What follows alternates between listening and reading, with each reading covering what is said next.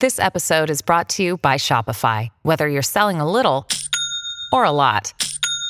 Shopify helps you do your thing, however you cha-ching. From the launch your online shop stage, all the way to the we just hit a million orders stage. No matter what stage you're in, Shopify's there to help you grow. Sign up for a $1 per month trial period at shopify.com slash special offer, all lowercase. That's shopify.com slash special offer.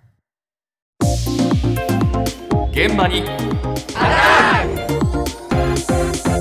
今朝の担当は西村志乃さんです。おはようございます。おはようございございます。全国的に雨の季節関東甲信地方ももう間もなく梅雨入りかと言われていますけれどもそうなると大変なのが毎日の洗濯物ですよね。ね。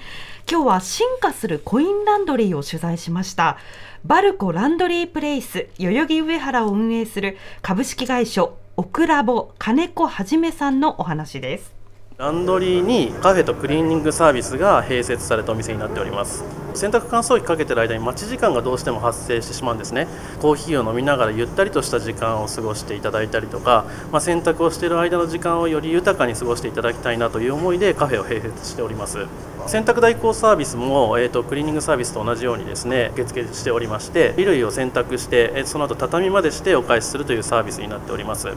昔は機械が置いてあるだけの感じだったと思うんですけれども今はですね機械がネットにつながってて例えば稼働状況が、えー、とオンラインでウェブサイトから見れてああと何分で、えー、と終わるなとか今空いてるなとかそういったものが見れる IoT に対応していたりとかキャッシュレスですよね。そういったのも普及してきたりとか進化を感じております。そうそう昔はね機械が置いてある殺風景な感じでね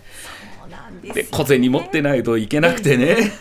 今やキャッシュレスか。すごいね。はい。一昔前のイメージはそうだったんですけれども、はい。今はカフェもあるということで あのインターネットもつながっていますしカフェまでついているんですね、でこのカフェではコーヒーなどの飲み物のほかドーナツも食べられると いうまさにもうカフェというイメージでした。ね。で写真をお持ちしたんですけれども、もうねコインランドリーのイメージが変わるようなおしゃれでス機タイリッ械シュなは並んでるけれど。ええうん。空間でしたね、はい。昨日私取材にお邪魔したんですけれどももう絶えずお客さんいらっしゃっていました、はい。で大雨の次の日あ天気が回復した一昨日日曜日は、ええ。昨日以上にかなり多くの方で混雑していたようで、洗濯機乾燥機も順番待ちの状況だったようです。もう日々需要の高まりを感じますと話していました。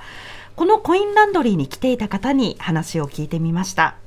スニーカーを洗いたくってちょっとお家だと難しいのでコインランドリー探してきました。カフェも併設されてるのに驚いて今日あの休みだったんですけど朝からすごいあの充実した時間過ごせてとても楽しいです。初めてです。はい。ガラス張りでもありますしすごい居心地いいなって感じです。多分もう1時間ぐらいいます。全然苦じゃないです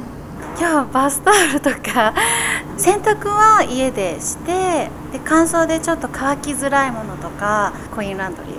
使ってます。子供と一緒の時とかはジュースとか飲んだりとかドーナツ買って帰ったりとかしてます。回してる間にちょっとした仕事をできたりとかいいなと思います。ああ待ち時間が有意義に使えるね。昔は漫画雑誌読むぐらいしかなくてね。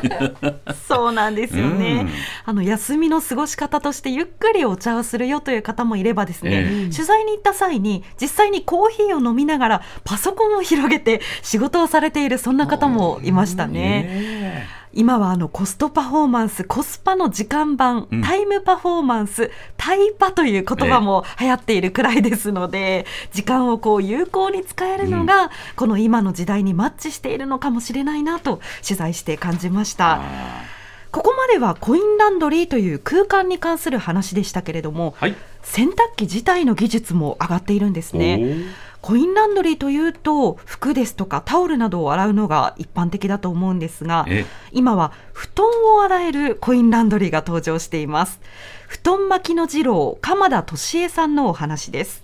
敷布団を洗濯できますよ。そういった手法を考えたっていうところが一つの特徴としてあります。まあ、ご自分であの洗っていただくセルフランドリーのスタイルと、あの私たちの方で選択してお返しさせて差し上げるっていうサービスしていただいたりですとか、まあ、お客様のご自宅にまであの布団を取りに行って、まあ、デリバリーサービスっていうのも行ってたりして、3種類の洗い方があのあるっていうような感じですね。あの布団ってまあその日使うものだったりするので、その日にあのお返しできるっていうようなところが、あのお客様のニーズに合致したかなというところですかね。季節の変わり目ごとに3ヶ月に1回とか、あの、おすすめはさせていただいてますけれども、お医者さんのお墨付きもあるくらい、洗うことってアレルギーの症状緩和につながっていくっていうことが、ここは自信を持っているところなので、このことはもっと皆さんに知っていただけると嬉しいなと思います。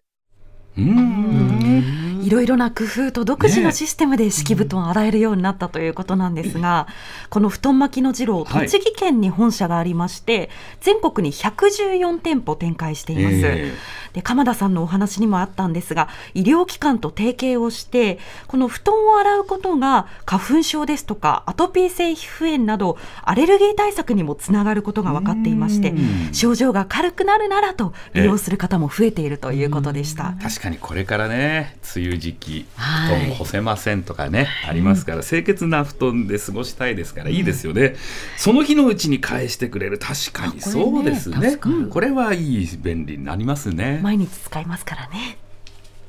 塚越健二です。文化系トークラジオライフは、身近な出来事からアニメや文学、テクノロジーや社会問題まで、ワイワイ楽しく、ちょっと先を見通す、みんなで思考実験するような番組です。各種、ポッドキャストプラットフォームで配信していますので、文化系トークラジオライフで検索、ぜひフォローしてください。